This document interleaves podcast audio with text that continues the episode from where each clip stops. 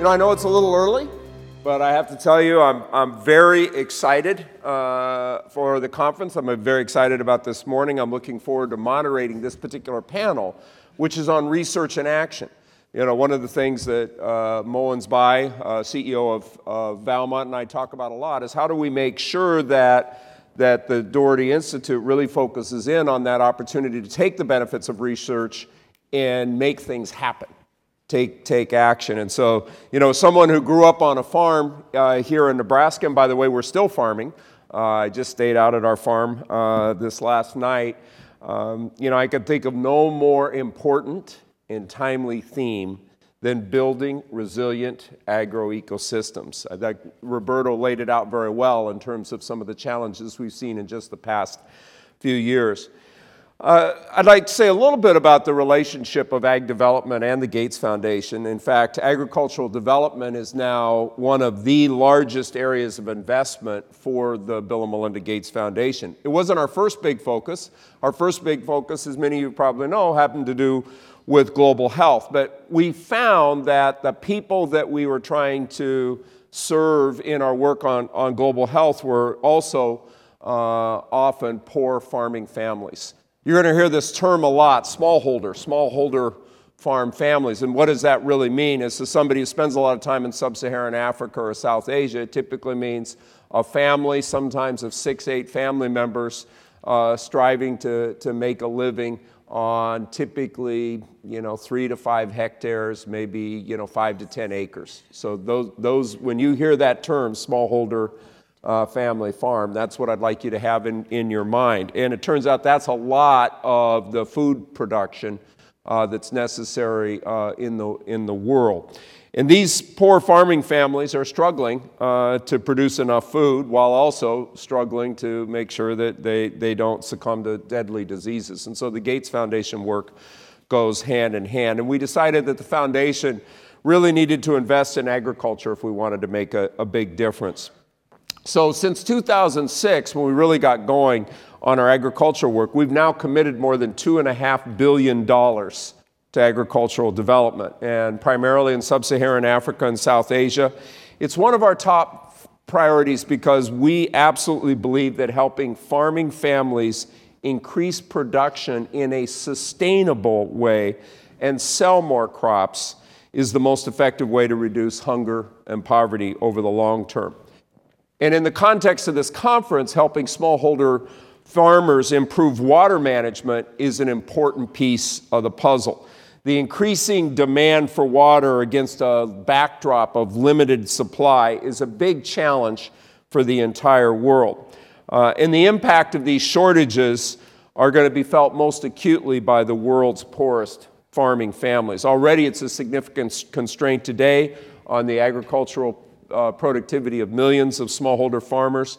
And then if you think about how the world population is going to continue to grow from 7 billion to 8 billion and then 9 billion, the increase in demand for food uh, and agricultural production in the range of 50 to 100% increased demand, and then climate change, uh, feeding uncertainty, smallholder farmers are likely to face a very difficult future, an even more difficult future.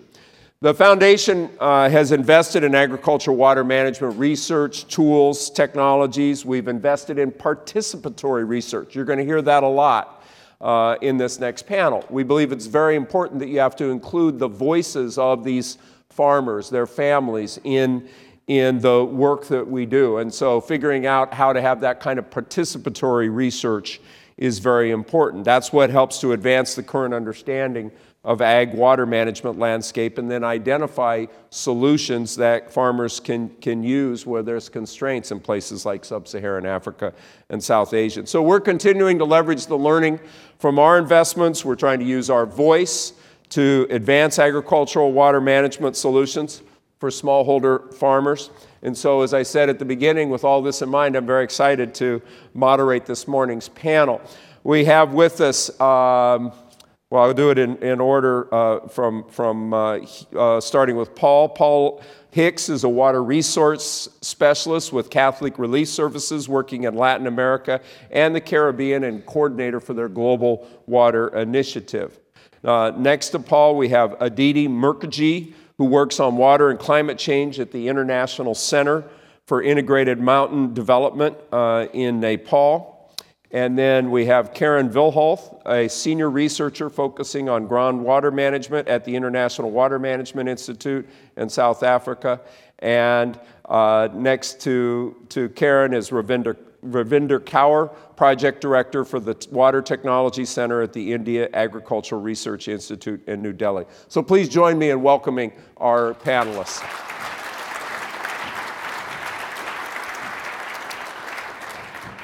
So, what I'd like to do is to have each of you just spend a minute or two uh, introducing yourself and the work that you do, uh, and uh, probably related to the theme of research and action. Paul, we'll start with you. Great. Thank you for the introduction, and, and um, thank you to Roberto and your team for the invitation to present here. It's uh, quite an honor to sit with um, my, the, the, other panelists here um, and, and to be uh, meeting with uh, Mr. Raikes. I work for Catholic Relief Services. I'm based in San Salvador, El Salvador. And for the past five years, I've been managing the Global Water Initiative, which is a 10 year initiative funded by the Howard G. Buffett Foundation um, that's working in Central America, East Africa, and West Africa.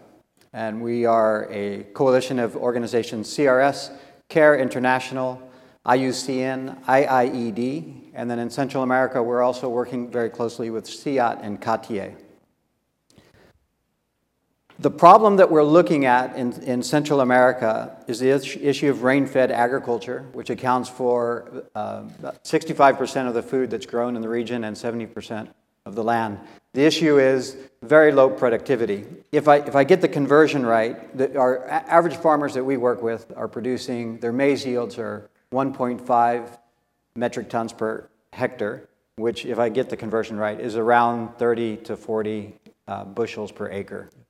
So very, very low, low compared to even the most conservative estimates of what would be the potential in the, in the context that they work in. And so the big question is why? Why, why is that the, the problem? And so what we're working with is a group of researchers, policymakers, and development professionals to really understand what are the constraints um, not just what are the, the technical constraints or the agronomic, which are, are uh, definitely part of the problem, but also looking at the issues of policy, looking at financing, and, um, and primarily uh, government or uh, agricultural services such as extension. Great. Thanks, Paul. Uh, Aditi, please. Yes. Um, I'm, uh, thank you for inviting me here.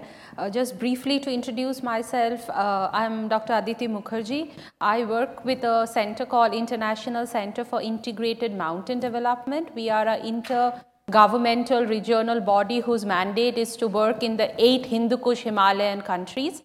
And, uh, and I lead a team on water and air there. And some of the big questions that we are trying to understand and answer are things like what's happening to the Himalayan glaciers? If if uh, temperatures rise up by so and so, what would be the net impact on uh, river flows in the downstream? And Hindu Kush Himalayas is really important because that's the tower house of water and is the source of all the 10 major river basins.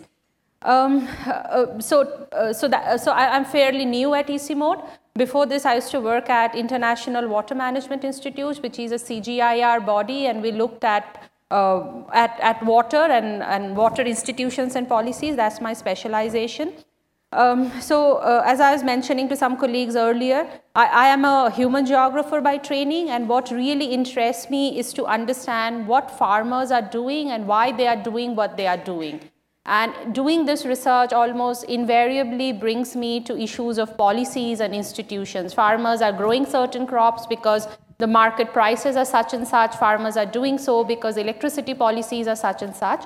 So, uh, so uh, much of my work has been uh, is about understanding farmers' behavior, finding links with the broader policy uh, policies that frame their behavior, and then to uh, then to inform policy in such a way that farmers benefit. So that has been briefly what I have been doing. Thank you. Great. Thank you, Aditi. Karen, please. Yes, thank you very much for giving me this opportunity, Jeff and Roberto. I'm very pleased to be here. I'm Karen Villholth. Uh, I'm a senior researcher at the International Water Management Institute in Pretoria, South Africa. Um, I'm a uh, groundwater specialist and um, I work with groundwater from various perspectives. Uh, I have a technical background, but I like to see myself as working uh, very interdisciplinarily on issues related to groundwater, and in this context, particularly related to, um, to the use of groundwater for irrigation in sub-Saharan Africa. So we have uh, worked on this issue for some time, and I will talk, come back to that in the panel discussion later on.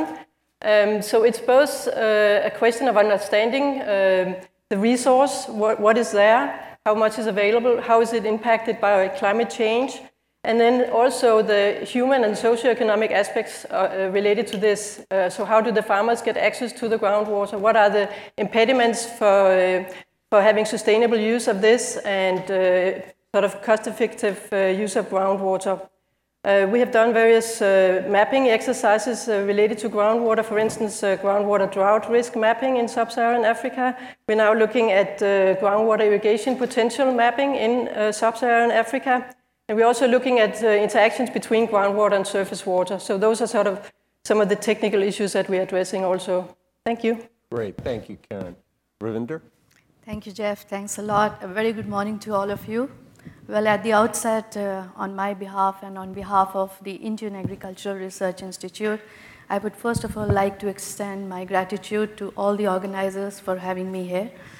Uh, thank you very much for very meticulously planning for each and every session of this conference. I wish you all the best. Uh, well, regarding me, I'm basically a soil physicist and a soil and water conservationist by profession and I'm uh, currently affiliated uh, with the Water Technology Center of the Indian Agricultural Research Institute. And as the name suggests, um, our center is mandated to do uh, basic and applied research on all aspects of agriculture water management, be it at the field scale or at the watershed scale, and uh, be it for the rain-fed conditions or the irrigated conditions. So uh, we are a multidisciplinary team of scientists and uh, uh, right from water saving, water conserving technologies to micro irrigation, fertirrigation, to groundwater augmentation, to catchment scale modeling, to poor quality water management, to wastewater management and reuse in agriculture. We are also involved in a lot of policy making working out how the climate change will impact our water and food security, and have done an extensive analysis on especially the National Capital Region of India. Uh, so uh, this is all what I need to say about myself, and I guess so we'll have a very interactive session uh, uh later on during this panel discussion. Great. Thank you. Super. Thank you very much. Let me just say a little bit to the audience about what the, uh, how we'll use the, the time. I think we're going to go till about 9.15. Uh, so I'm going to, I have a set of questions that I will pose to the panelists, but I also want you all to be thinking about what questions you wish to ask because I'm going to reserve time toward the end of the session for you to be able to pose your questions to the panelists. I'm also looking at Monica and Julie. I forgot to ask, are we passing microphones or? Okay. Great. Okay. So we'll have microphones available as well. But be thinking about what questions you want to ask, and, and we'll make sure to, to uh, uh, allow some time uh, so that you can pose your questions to the panelists. I'm going to begin by posing uh, a question to both Paul and Aditi. As I said in my opening remarks, the key theme of this panel is how to take research and put it into action. So, uh, Paul, I'll start with you. What are the key elements to effectively designing a participatory research project so that you can really connect the stakeholders, the researchers, the smallholder farmers with new ideas and implementation? So, um, participatory uh, research with farmers, maybe not the person that coined the phrase, but the preacher or the prophet of it is Robert Chambers. And he, uh, he wrote a, uh, or edited a great book called Farmer First. Um, but his second book was called, or the, his second book on the topic was called Whose Reality Counts. And uh, it's a brilliant book that really, really puts forward that where you really need to do is start where the farmer is and really understand the context that they're working in um, which breaks a little bit the assumptions that we have in extension um, where we're bringing research or some solution to people. And really recognize that the, the process of analyzing your own problem and coming up with potential solutions is part of the extension method, and it's proven that that's, that's been far more effective. So, step one, we'd say, is, is really get in and understand where the farmer is, what problems they're having. And in our work in, in, in Afghanistan, which is where I was previous to, to Central America, and, and now, what we say is when we're working with farmers, we need to have an early recognizable result. So rather than coming in introducing something where we really want to change the farming system, what we want to do is understand um, what, what are the, the, the basic problems that they have and how can we help them fix those. From there, we start developing questions together, and that's where the research st- starts taking off. But that's where the farmer is together with us, with the researcher. And the role that we see as, as the NGOs is bridging that between the farmers and the research institutions, creating those relationships, the space, and the time to be able to do something very well. We, we put a very similar question to this to, to a colleague, Mark Lundy, that we work very closely with in CIAT um, a couple of years ago when we were talking about what works and what doesn't um, between the coordination between um, our organization and CIAT.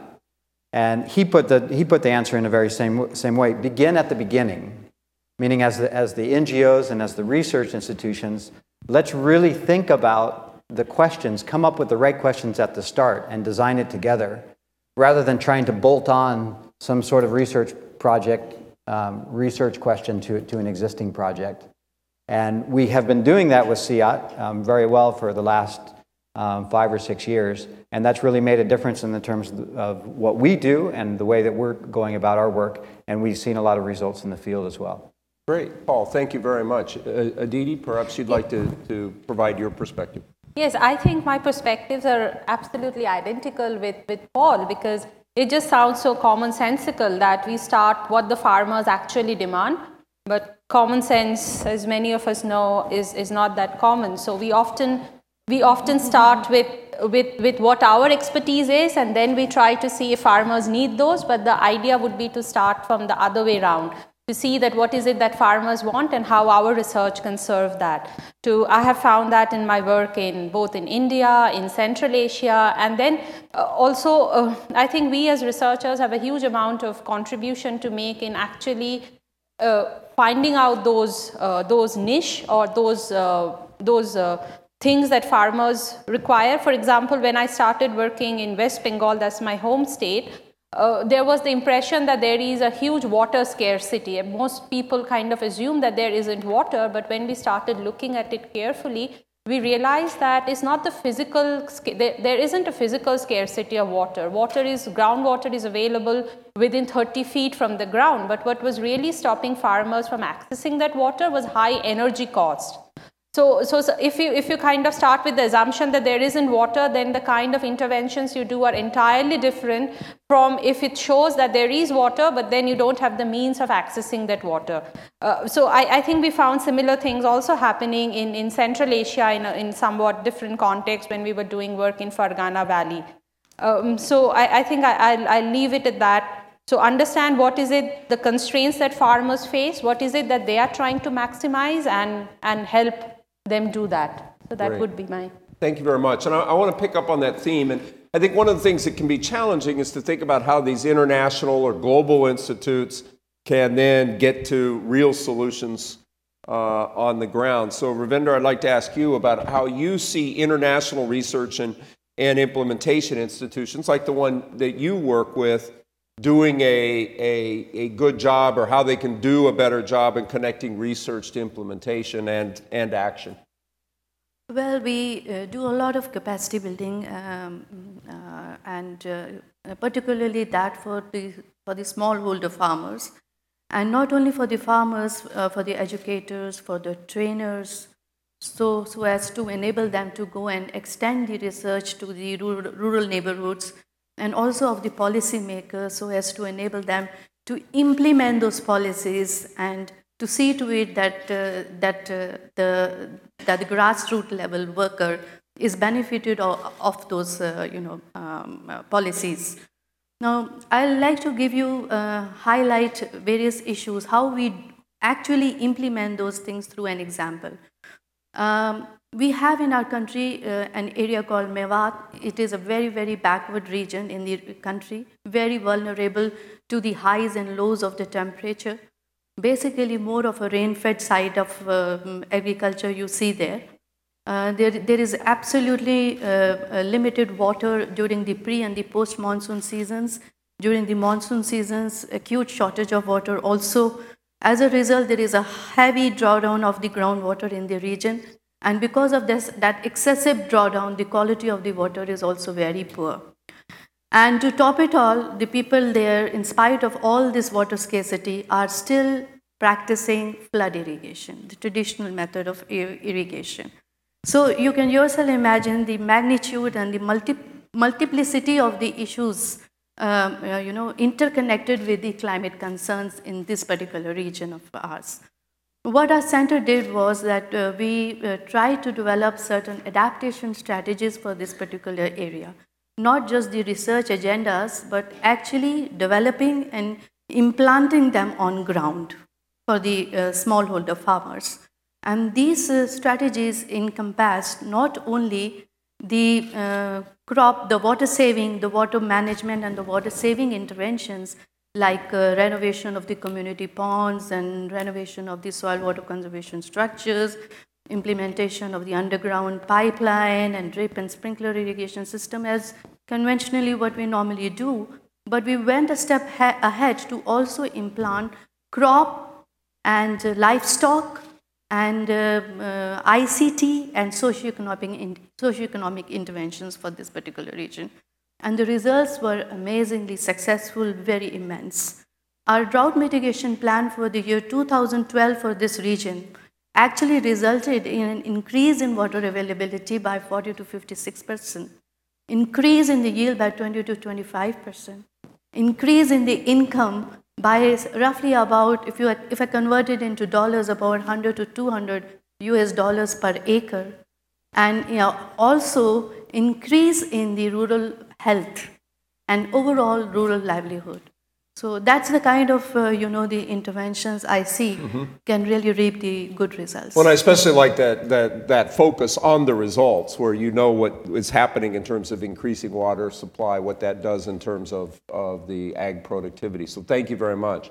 Karen, I'm, I'm going to turn to you uh, and uh, ask a question about some work we've done together, in a sense. Uh, uh, Uh, you've supported the Ag Water Solutions Project, which was funded in part by the Bill and Melinda Gates Foundation. How and where were stakeholders engaged in the research process in the Ag Water Solutions Project? Well, basically, this Ag Water uh, Management Solution project was very much focused on the processes of engaging uh, mm-hmm. the stakeholders and the, and the decision makers throughout the project.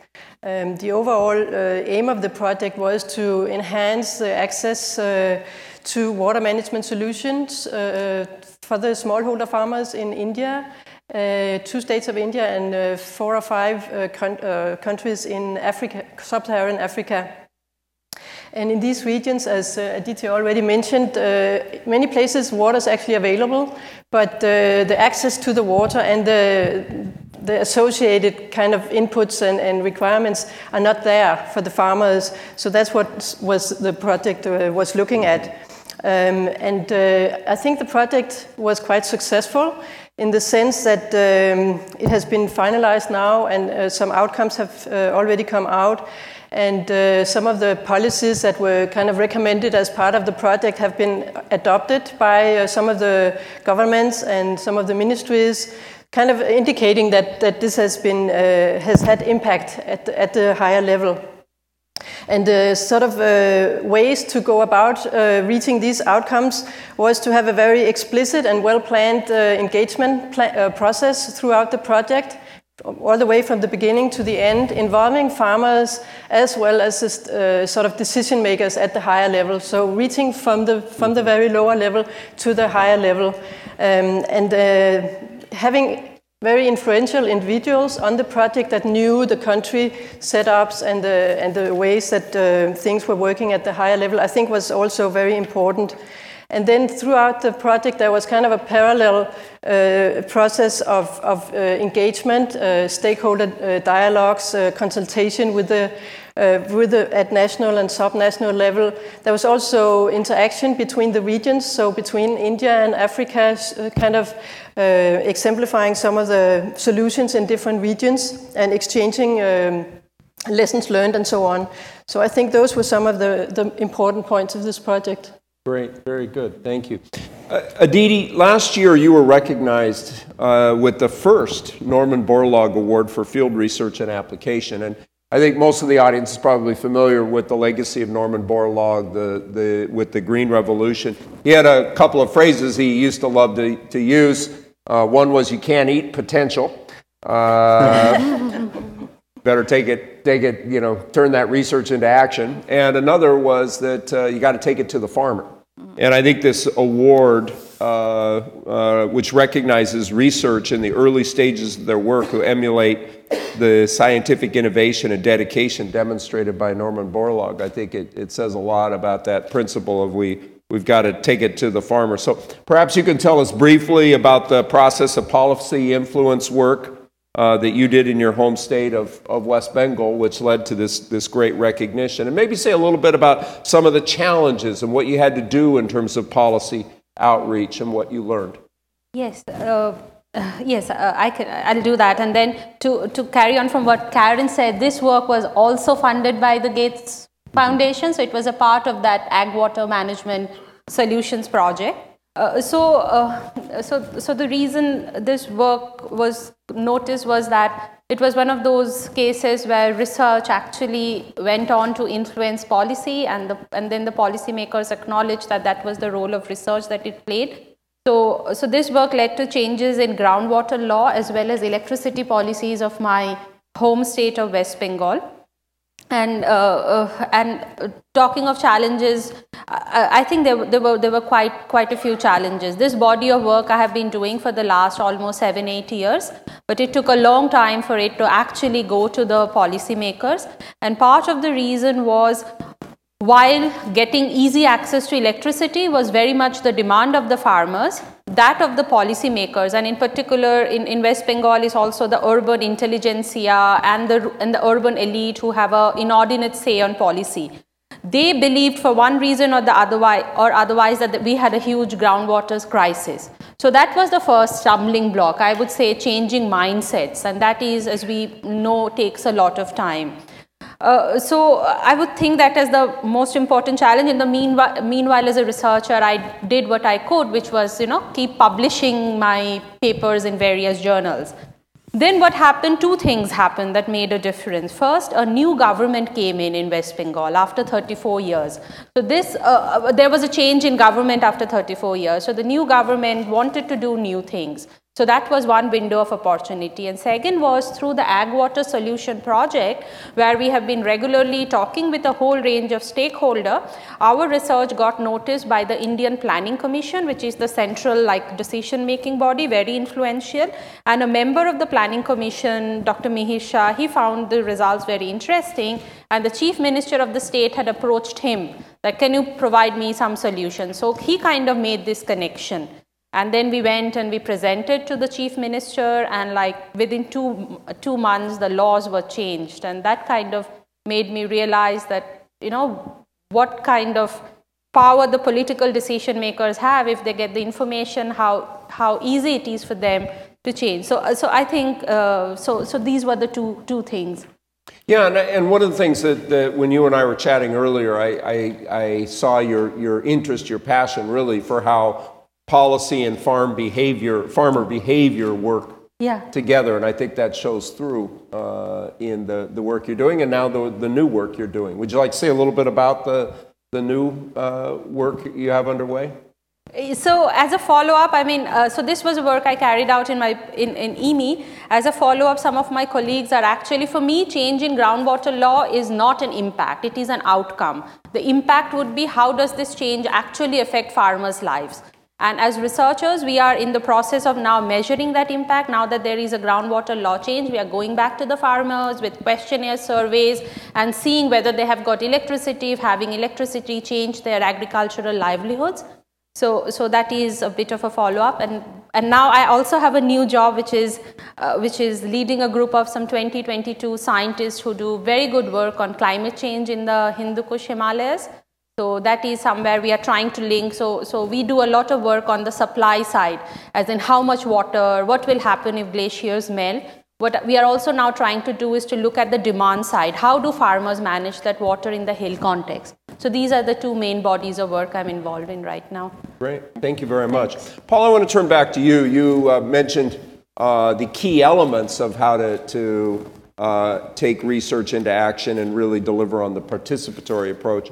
I'd like to, to drill down a little bit more with your leadership of the Global Water uh, Initiative and how you're connecting research and implementation, in particular the action research approach, if you will. Uh, I, I, I think what Aditi was saying was, was fantastic. It's the, there's a lot of information out there, um, knowledge, research, and it doesn't sufficiently affect policy in the ways it should. And, that, and then often that's the key, is getting, getting the right policy solution, and then things take off. What we've, what we've said for the Global Water Initiative for the next five years, the premise is that most of the solutions that are needed are, are known. That they've been well established. There's, there's tremendous experience on the ground, great research by many um, international and regional and national uh, research institutes.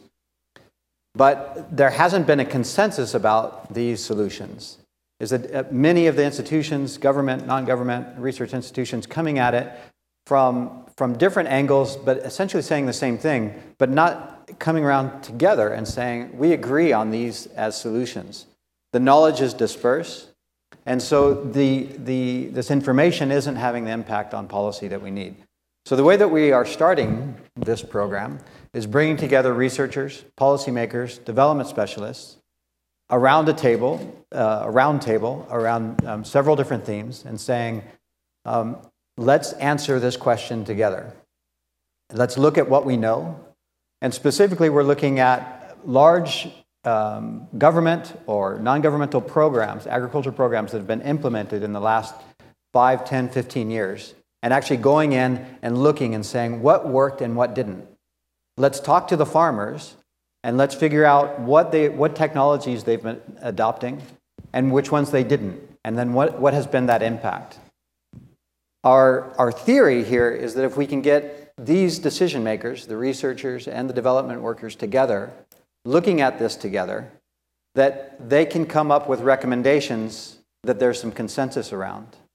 And that by having the policymakers in that same analysis and the, and the development of those recommendations, that there's more likely going to be some policy changes as a re- result of that process. Um, so that's our theory, and we have about eight months into it, and it's been fantastic. And, and many of the people have asked, well, why would people want to do this? Why would the government want to go back and look at their old projects? Why would they want somebody to come in and evaluate it?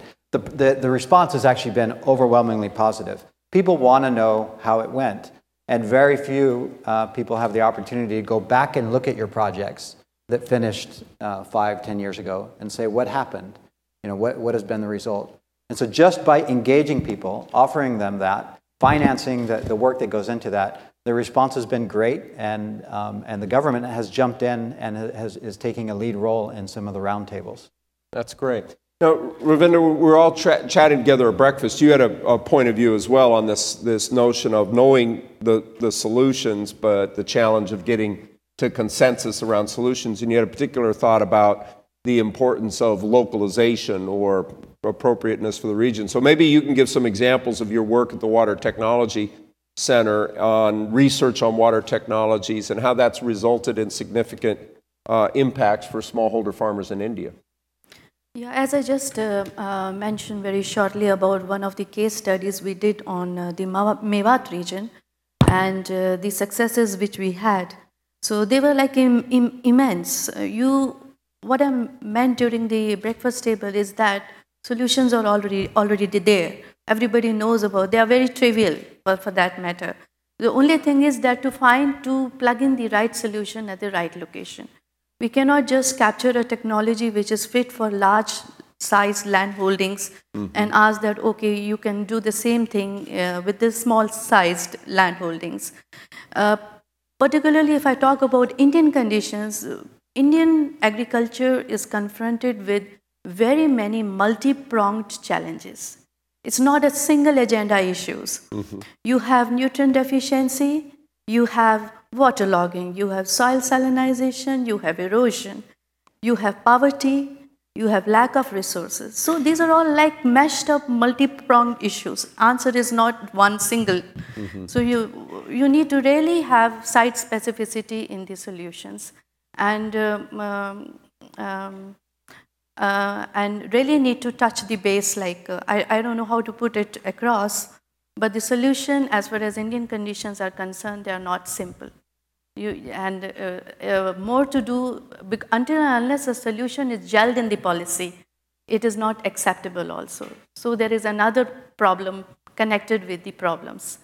So, so really the uh, issue is not, not at all simple. So that's what I meant. Yeah. That's correct. As we've learned very well in our Gates Foundation work, Yeah. the solutions are not simple. Yeah. So, Karen, I want to come back to you um, and have you share some of your thoughts about how to reconcile some of the optimistic promotion of irrigation with environmental constraints. You know, there's some some de- t- tension, some debate out there. So, how do you handle that? What's your perspective? Well, um, this question I think relates very much to, to the context of sub Saharan Africa, where there's uh, a lot of focus at the moment on increasing uh, agricultural production, irrigation, and so on. And that is reflected in uh, national and regional policies. Um, and uh, when you see these policies, they are very optimistic in terms of what is the potential for upscaling and for increasing agricultural production when we look at the present kind of uh, state of affairs. And uh, so, what, that, what that is telling us is that, first of all, it's going to take some time to reach sort of these potentials, if at all possible. And secondly, there will probably be some consequences uh, associated with that in terms of, for instance, environmental uh, constraints and so on. So I think uh, this might be sort of a second order problem in, in sub Saharan Africa because at the moment it's more addressing how do we actually get it going. But then in the process, I think it's important to at the same time think about how do we also address some of those potential future uh, environmental problems.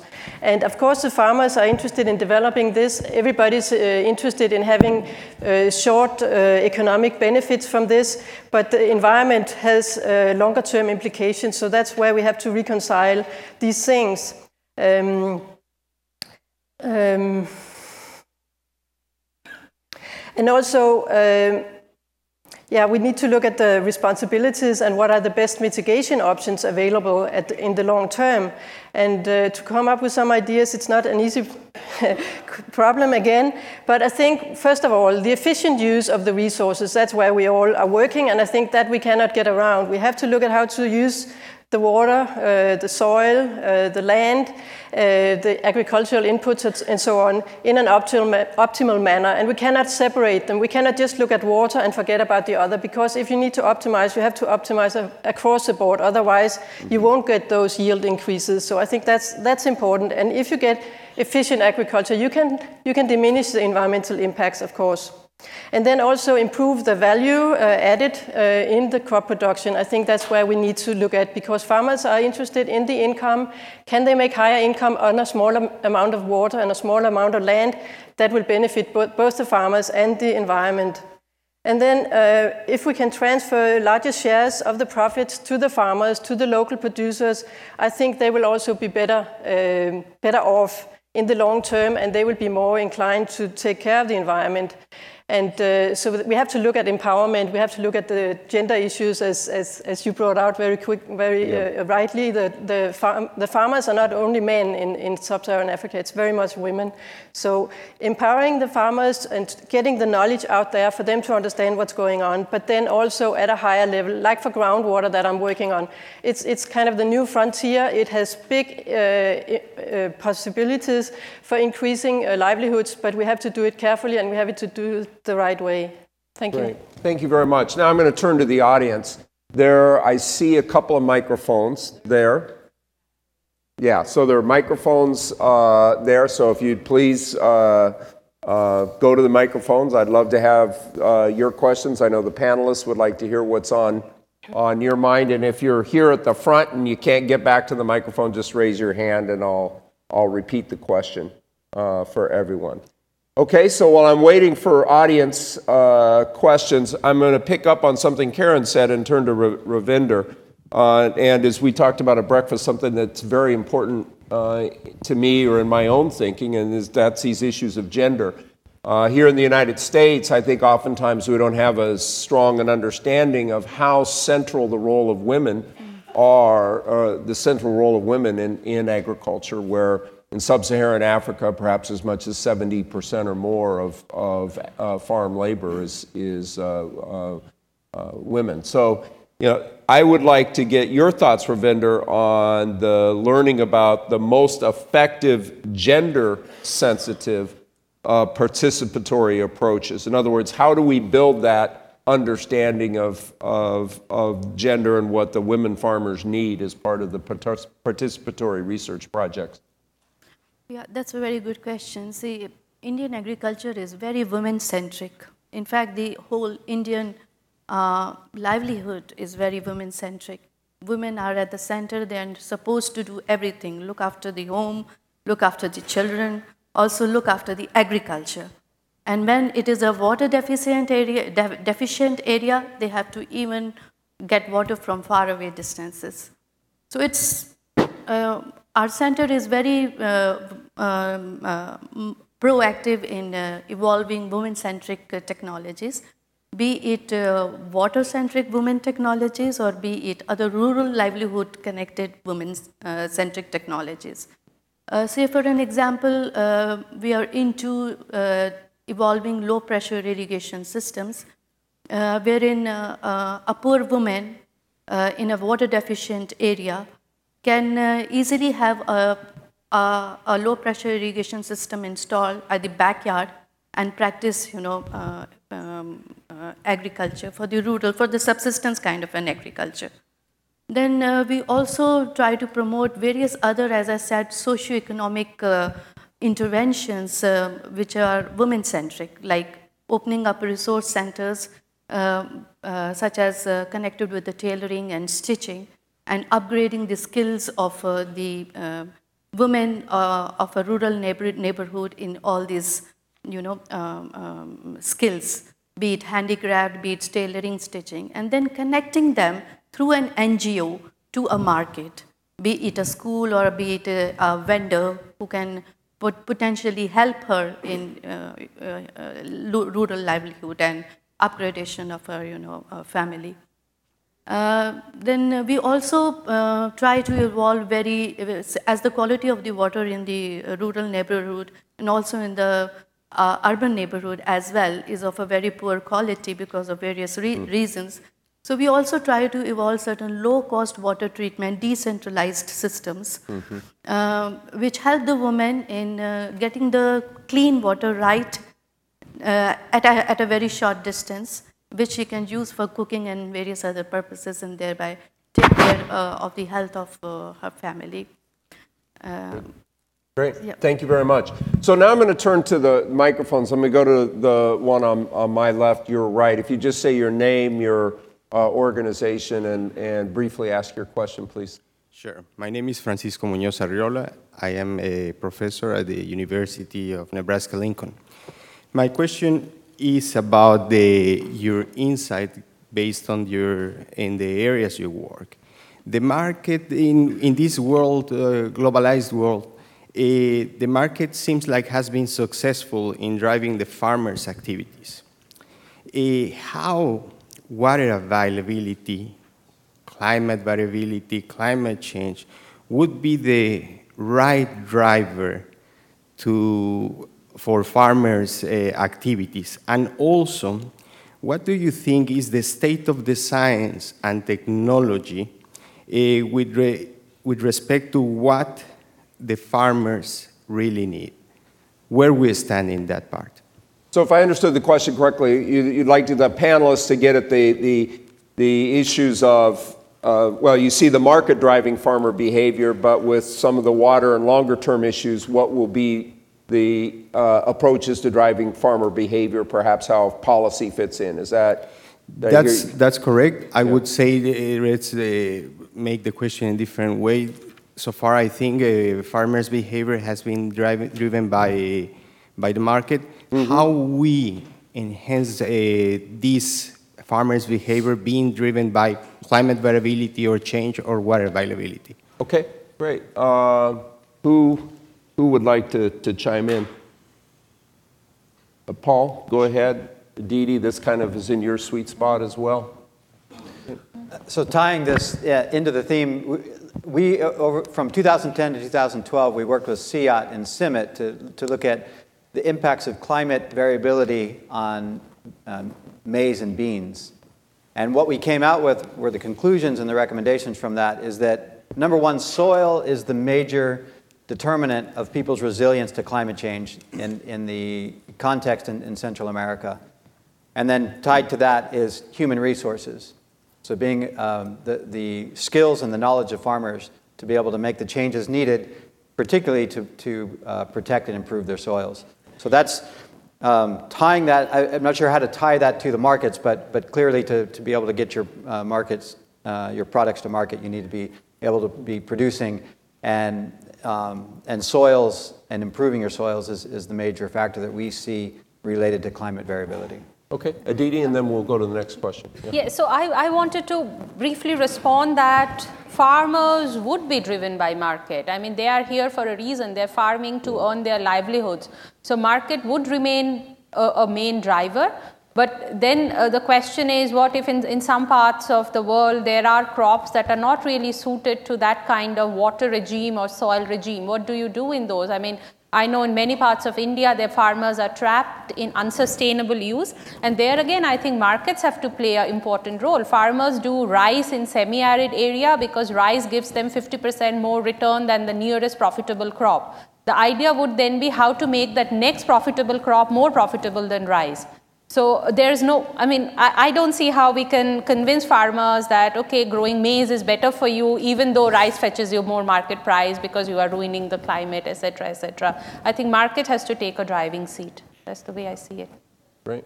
Thank you very much. We're going to go to the microphone on the, the left, and, and uh, uh, if you'd say your name and, and uh, organization briefly, ask, ask the question, please. You bet. Good morning. My name is uh, Justin Van Wart with uh, Department of Agronomy here at UNL, part of the Global Yield Gap Atlas. Thank you so much. It's so exciting to hear a lot of these uh, technologies being applied, so thank you. Um, you spoke about working with government bodies to evaluate their previous programs. Um, you also spoke about working with farmers to, to really improve their technologies, and sometimes the local researchers uh, were using the wrong benchmarks or the wrong technologies um, uh, in, in kind of helping farmers develop their systems. My question is this um, What do you or the organizations or the governments you work with use as, as a benchmark?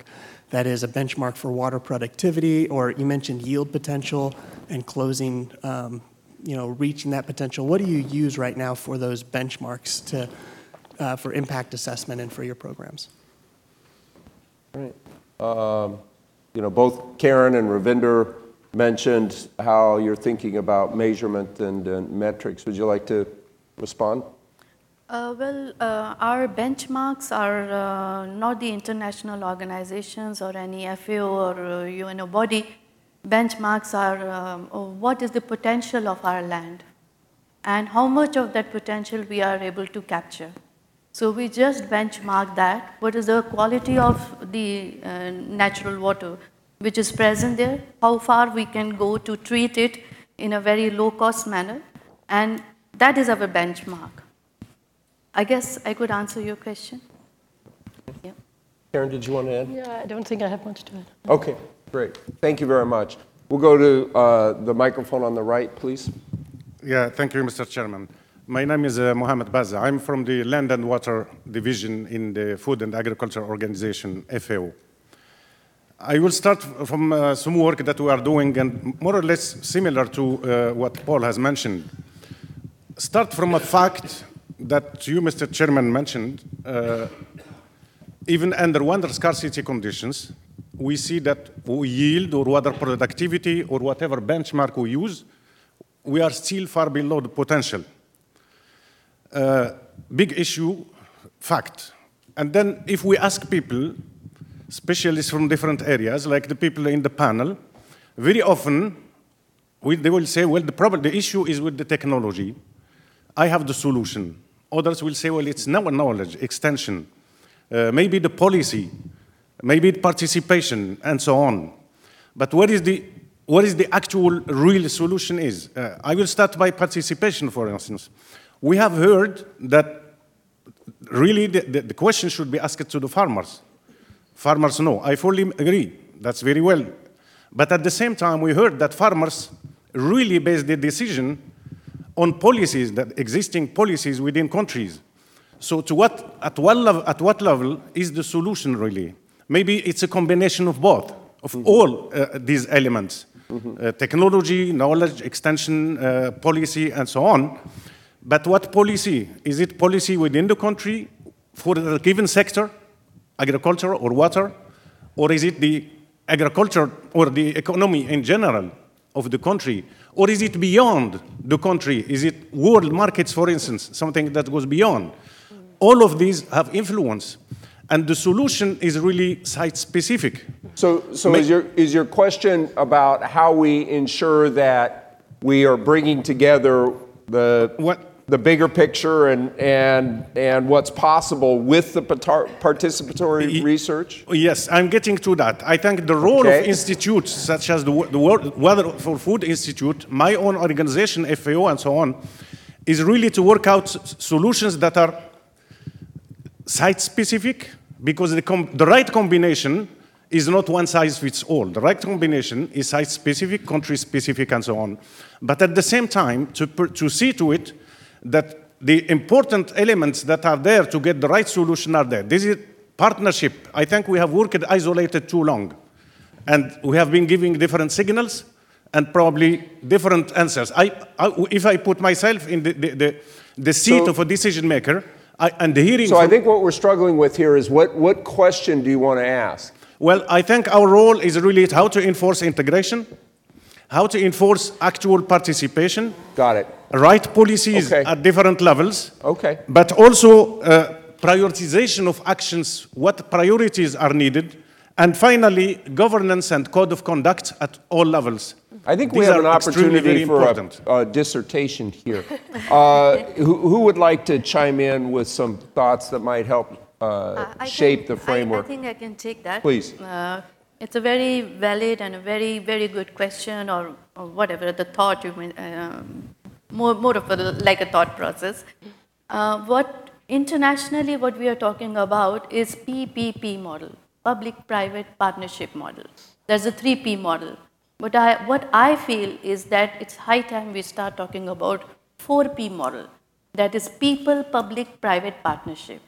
Until and unless we gel people in that partnership, in this partnership, Certainly, as far as low uh, land holdings are concerned, we cannot find a sustainable solution. I guess you also wanted to say the same thing, but I, I think this is in a nutshell yeah. Uh, what is the expected out of bringing, of it. Yeah. bringing the, the, the, the, elements together in the, in the whole. Yeah. That's very good, I, and I hope that helps. We're going to, the two folks at the microphone are the last two questions from the audience because I got to be respectful of the time of the conference. So we'll go to the left hand microphone and then the right. Hi, um, my name is Subir Bairagi. I am a PhD student at the Agriculture Economics Department, and I'm from Bangladesh. My question is um, in the South Asian countries, there is a huge conflict between policies and politics. As you have been working hmm. with different political institutions, Africa, India, and Latin America, America. And would you please share us some uh, experience? How do you deal with this issue? Thank you. Oh, good. Conflict of policy and politics. Aditi. Uh, that's a very interesting question you asked. Just last week, I was at this workshop at Harvard, which was exactly discussing South Asia water conflicts and, and the role of politics. And that was attended by a whole number of, a whole number of bureaucrats and politicians. As a researcher, I got very fresh perspective from there. And what they were saying vis-a-vis, for example, Bangladesh-India water conflict, the, the, main message that came out was let not the best be the enemy of the good. I mean, a water treaty sharing between Bangladesh and India, for example, would never satisfy all the stakeholders. Nobody would come out of the room negotiating and say, oh, we are 100% happy, we got the best that there could be. But then uh, the idea was pragmatism and to see what are the concessions you can make to each other and what benefits you can draw from each other. So I think in that forum, what I learned from politicians and from people who had actually negotiated treaties was, was to, was to like kind of reach at compromises and even if not the first best solution, then the second best solution which serves the purpose for now. So, so that is my take on, on the subject. Thank you. Great. Thank you very much. Uh, we'll go to the, the question, or sorry, the microphone on the right, please. Good morning, everybody. I'm Camilo Cornejo with Monsanto. I have one question. Uh, what do you think is the role of private uh, funded research and technologies, and if you have any examples in your experiences? Thank you. Right. Very good. The role of private research. Um, mm-hmm. Any of the panelists want to chime in? I can say, I'll chime in.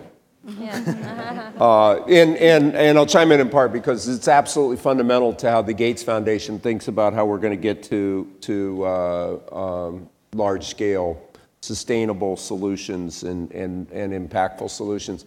We're big believers that the, the research technology products and services produced by the, product, uh, by the private sector can oftentimes end up uh, really helping poor people in the world. And part of our mission at the Gates Foundation is to figure out how to take advantage of what goes on in the private sector and get it applied to the, the needs of the poor. And so we'll work with pharmaceutical companies, we'll work with agricultural, uh, biotech companies, um, you know, sanitation companies who have a private sector interest and figure out how to leverage what they do for poor people. Uh, we think that is absolutely fundamental. So we think it's important to be agnostic about where the research comes from. It can come from the public institutions, it can come from the private sector. Uh, at the end of the day, our view is that what you have to do is you've got to bring the best capabilities to bear on the complex problems that we're trying to solve because they are complex and we need the, the best uh, research in the world regardless of where it's available. So that's our philosophy at the the, the Gates Foundation. Paul, looks like you want to chime in. I, am convinced that the, uh, the real gap is extension. Yes. And, um, and there's a big question how do you do extension? The, the top heavy government funded extension services that existed 15 years ago were not very effective in, in these developing countries. So, my question would be back to, to the private sector, Monsanto and, and others. What could be the role of the private sector in strengthening extension services in developing countries? In a sense, bringing the farmers to the level that they're able to use the technologies that are out there. Great. Thank you very much. And I hope the audience will join me in thanking our panelists today. Really. Great.